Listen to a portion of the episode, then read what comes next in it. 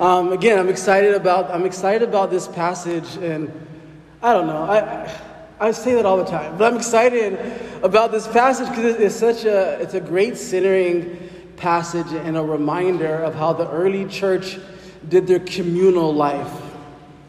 It's one of the most referenced passages that, if you've been around the church long enough, is one of the most referenced passages about Christian community. And when we talk about Christian community, that's also an area that I think for most of us is, is one of our most unrealized experiences, one of our un- unfulfilled longings. You know, all of us go back to like, I remember I had community in this one place, it was so amazing, and ever since then it's just been fleeting.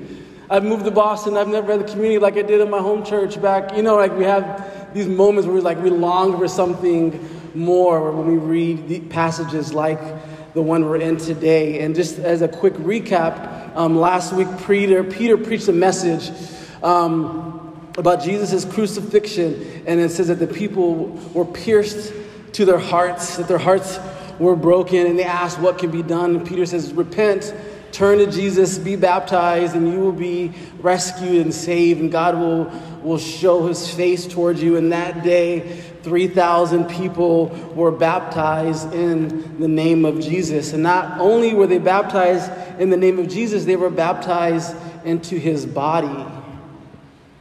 And so that means that after they were baptized, they didn't head back to home. They didn't head back to their silos to go back to life as usual. They gave their lives to Jesus, and what, what came with giving their lives to Jesus was giving their lives to one another for the kingdom of God.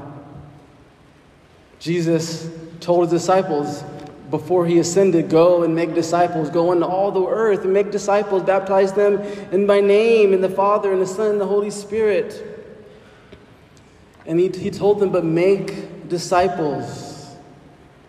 One commentator says the early church did more than make converts, they also made disciples. And so when we talk about discipleship, it's what we do with our lives to be conformed into the image of Jesus, being shaped in, inside and out into the person of Jesus. And so, after these 3,000 people were baptized and said yes to eternal life, they now have to work it out in their everyday life and community to be a follower of Jesus.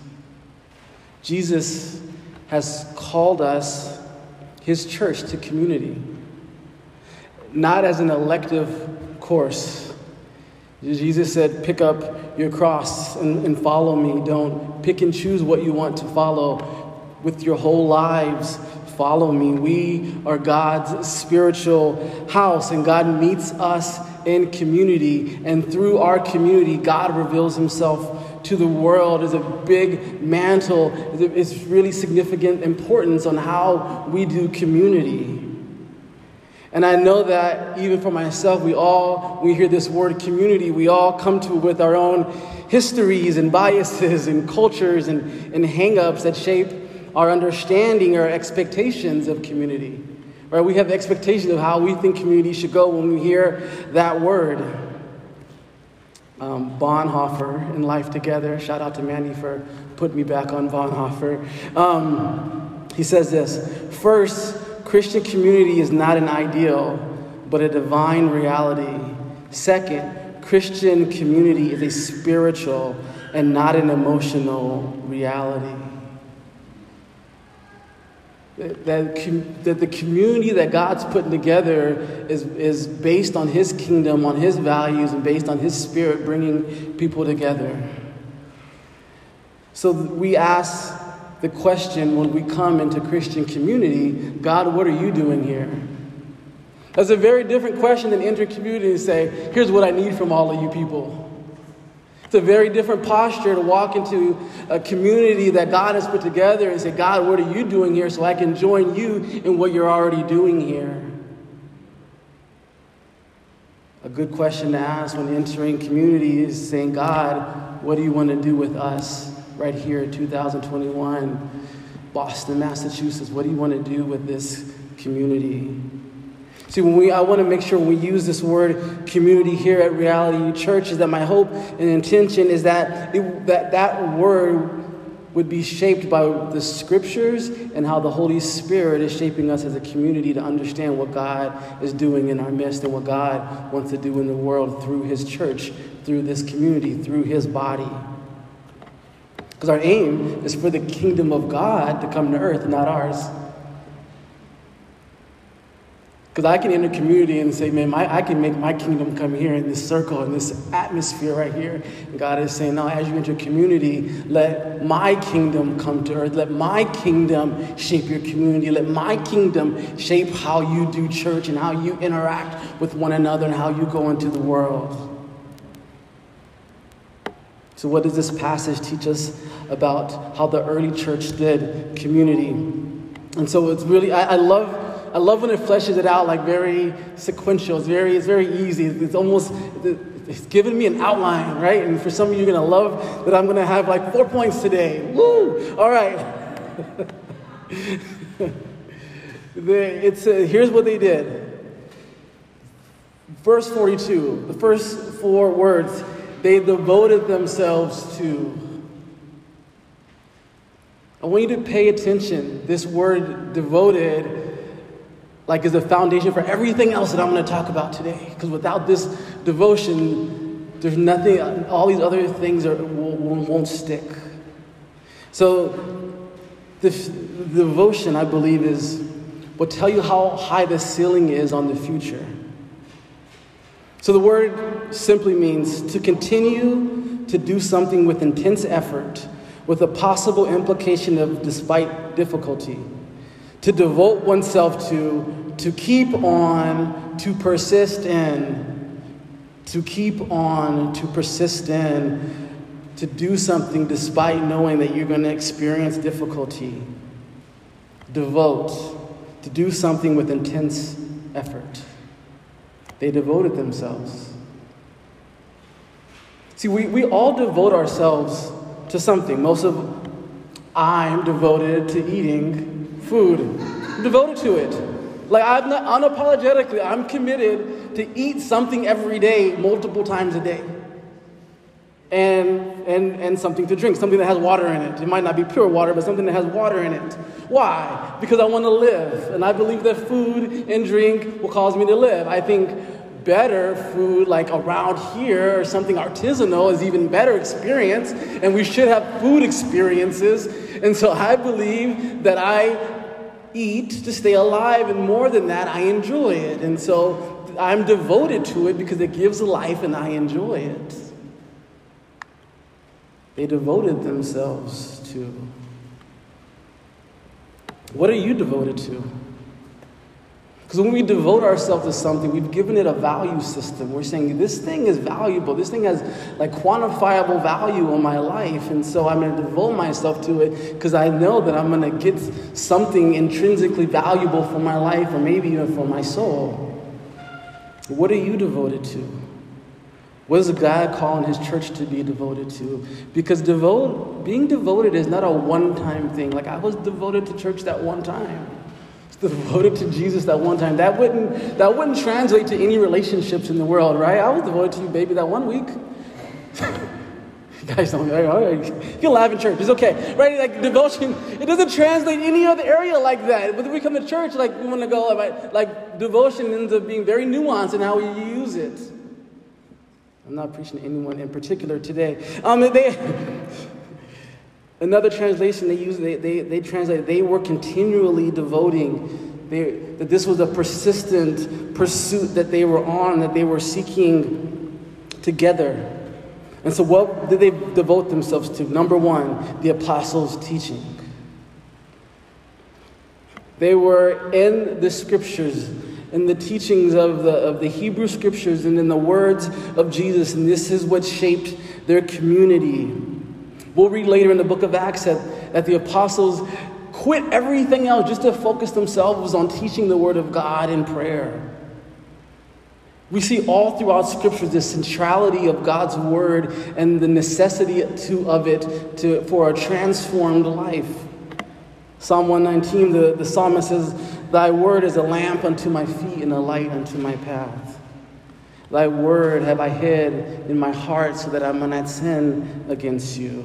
Paul says in Ephesians, when he talks about the full armor of God, take the sword of the Spirit, which is the word of God.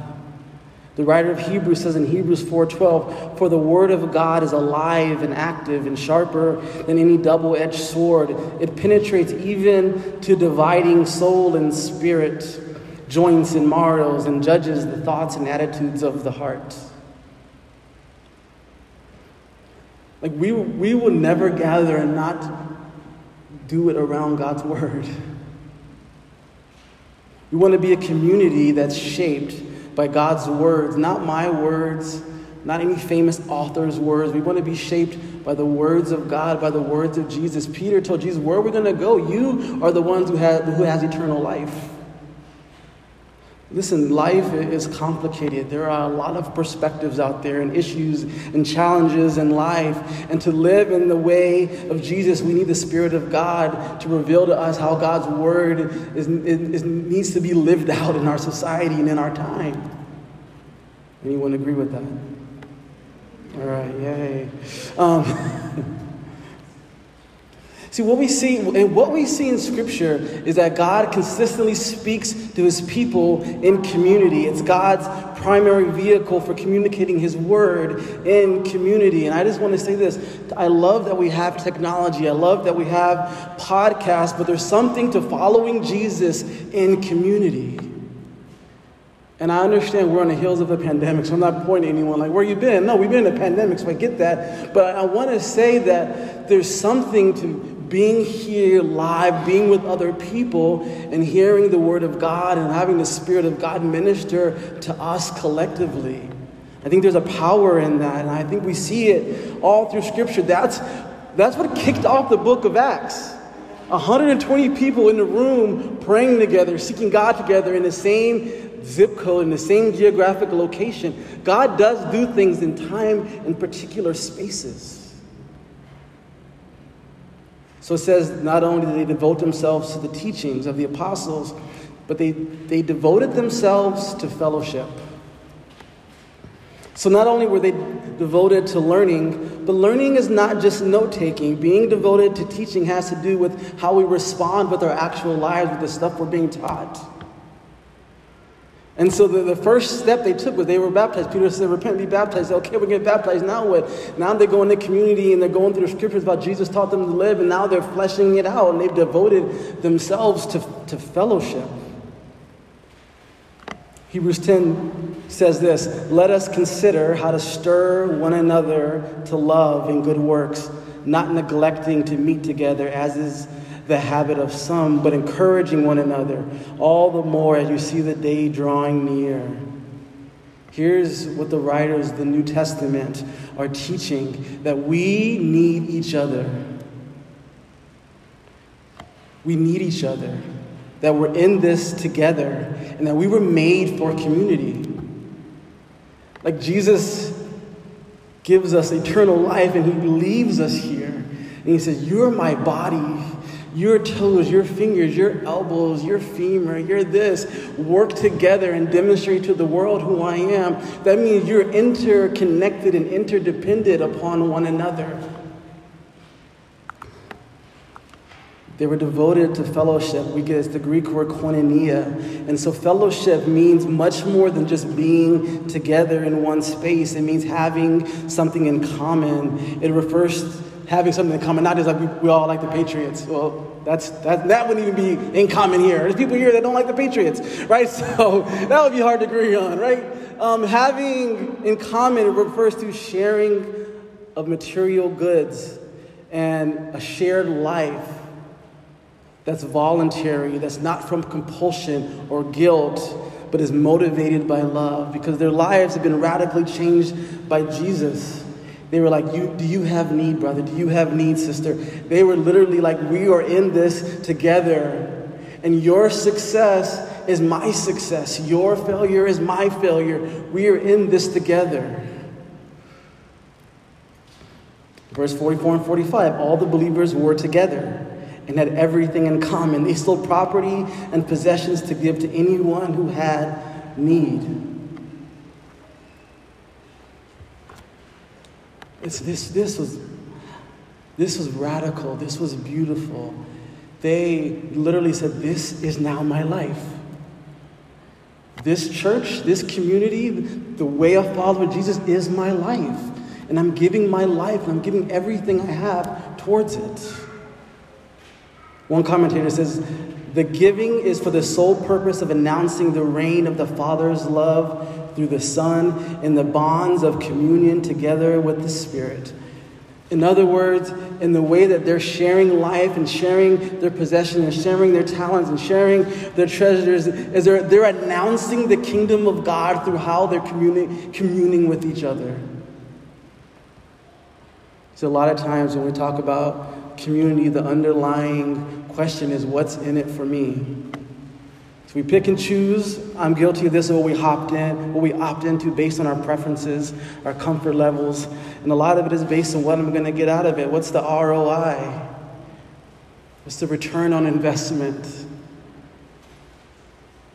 And the, the gospel writers and Jesus said it's more blessed to give and to receive.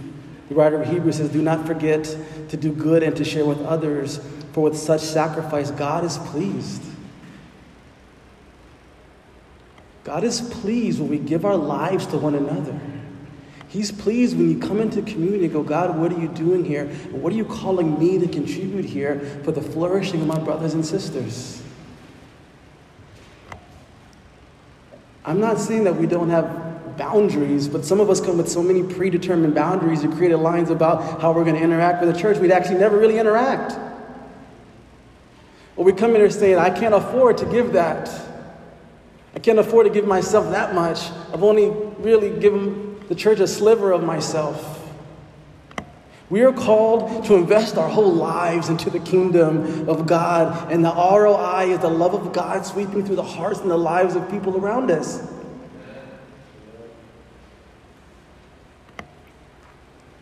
Really great book by an author called Joseph Hellerman. The, church, the book is called When the Church Was Family.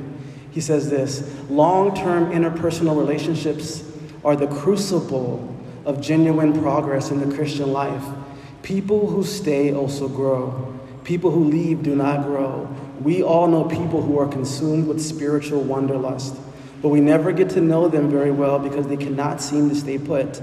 They move along from church to church, to church ever searching for a congregation that will better satisfy their felt needs like trees repeatedly transplanted from soil to soil. These spiritual nomads fail to put down roots and seldom experience, experience lasting and fruitful growth in their Christian lives.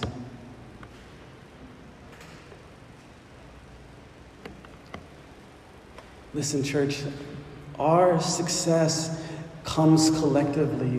The success of the church comes collectively. I need you, you need me, we need each other. And God is calling us to plunge our whole lives into this thing He's called the church, into this thing He's called the kingdom of God, because He said that He wants His kingdom to come to earth through us. And so let's stop picking and choosing and, and being scarce with what we give to one another because it's hurting the body and the beauty of this early church as they didn't hold back.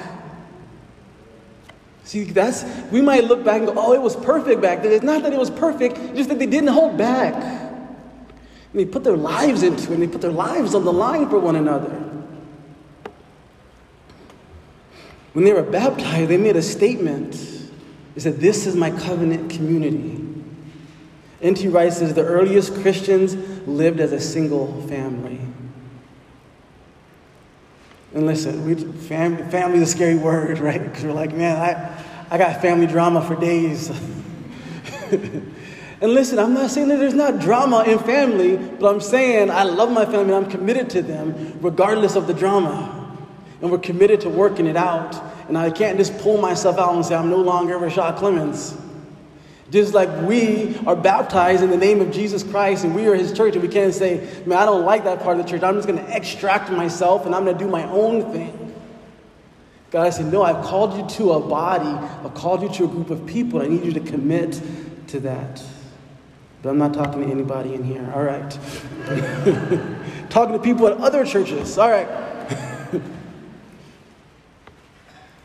They were in it together. Their hearts and minds were knit together in kingdom priorities. Devote to continue to do something with intense effort, to devote oneself, to keep on, to persist in.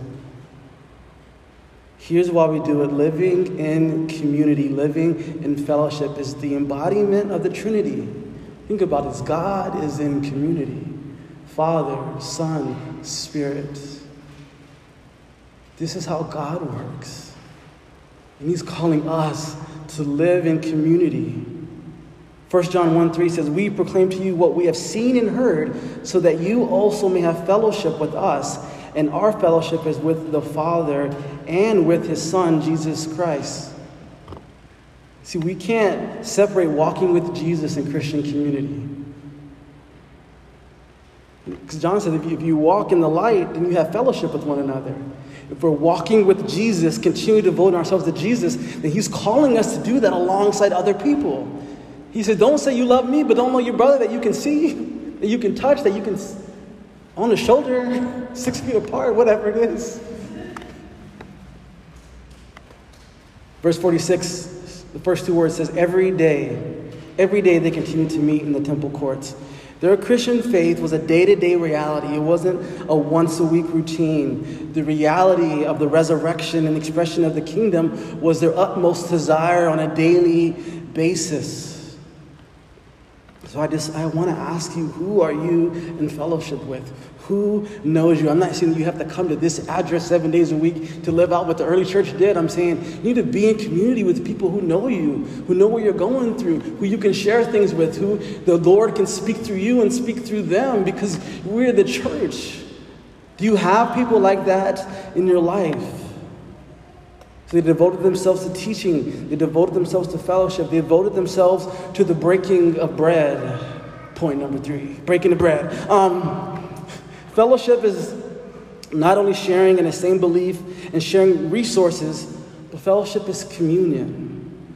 It's taking time to fellowship over a common meal. So they would constantly, you'd find the early church having meals together, and when they would coin this meal as love feast, right? they loved each other, agape, they loved each other. and they would have meals together, and they would express their love together by having a meal. Bread and wine were common fare at a Jewish table. So at the close of each meal, they probably, is it getting, is it getting bad? A little bit, yeah.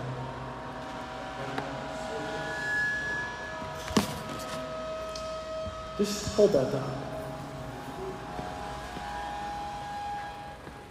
All right.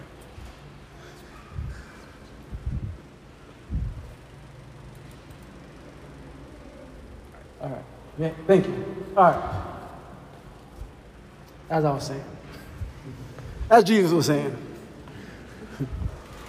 um, at the close of each meal, as they're having these love feasts, they would remember the Lord's Supper. And they'd break bread and pour wine and remember that the, the body broken for them and the blood poured out for them. The arc of their meals and their time together pointed to a greater reality.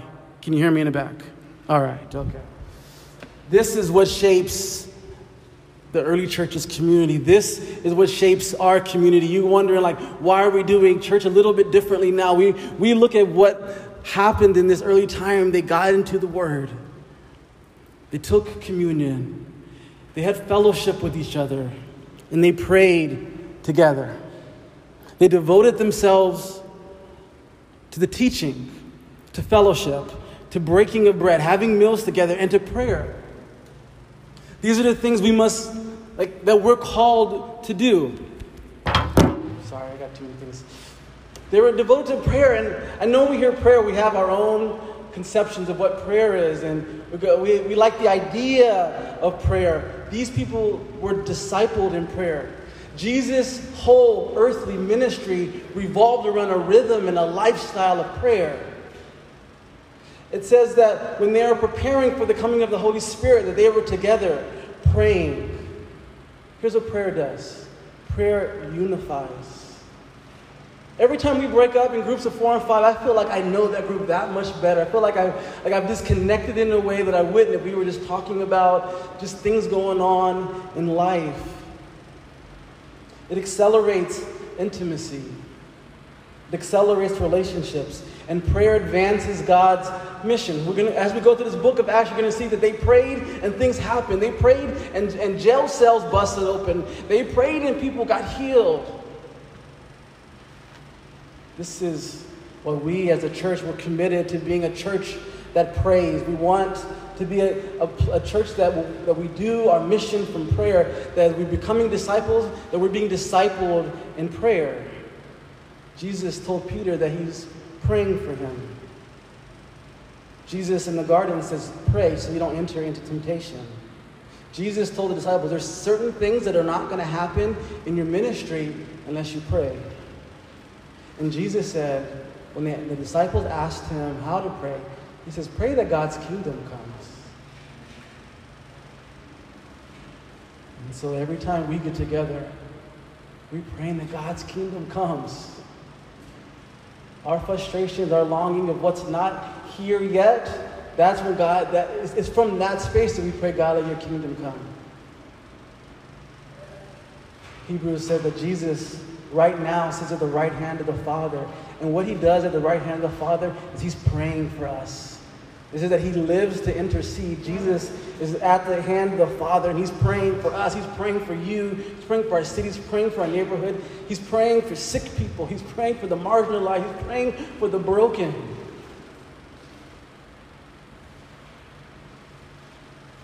And it says that this group of people, that this church, what they're experiencing through their prayer and through their fellowship and through the, the teaching of the apostles is that the God was doing mighty things in their midst and that they, it says they were in awe of the miracles and wonders that were happening. So one commentator says this, this is our last point. It says, God's presence and power caused a holy atmosphere. Even unsaved sinners were aware of the sacredness of the time and place. This is, this is what we long for. This is, I'm not interested in, in having a Sunday club and having a social group. I want us to have a space with an atmosphere where the Spirit of God is present in ways that we had not yet realized. I want an atmosphere where people come in and they're, and they're encountering something transcendent that they haven't before. And they say, What is that? Want people to, to walk in there and say, I see a joy and a hopefulness in a group of people that doesn't make sense to be breaking bread together, to be having donuts after church together. It doesn't make any sense to ask questions, why are you guys together? I need people to walk in this place and see a church that people have come from all over the globe and different neighborhoods and economics and breaking bread together and sharing resources and love with one another. And people saying, What is that? That's the transcendentness of God. And we want to create those sacred spaces where the presence of God is there and people are seeing God on earth as it is in heaven. So, this is why we gather. We gather because we want to create a holy atmosphere. We gather here this Sunday, the first day of the week, to be reminded through teaching, through singing, through generosity, through prayer, through communion, to fellowship that God is here and God wants to break into our world and our unity and our praying together and our sharing stories of redemption together in a way brings the presence of God here and makes us aware of his work and creates a joy that, that, that bursts out of us so people can see that we are, first of all, that we are alive and that the resurrection is real. Last two verses and we're done. They broke bread in their homes and they ate together with glad and sincere hearts, praising God enjoying the favor of all people. And the Lord added to their number daily those who were being saved.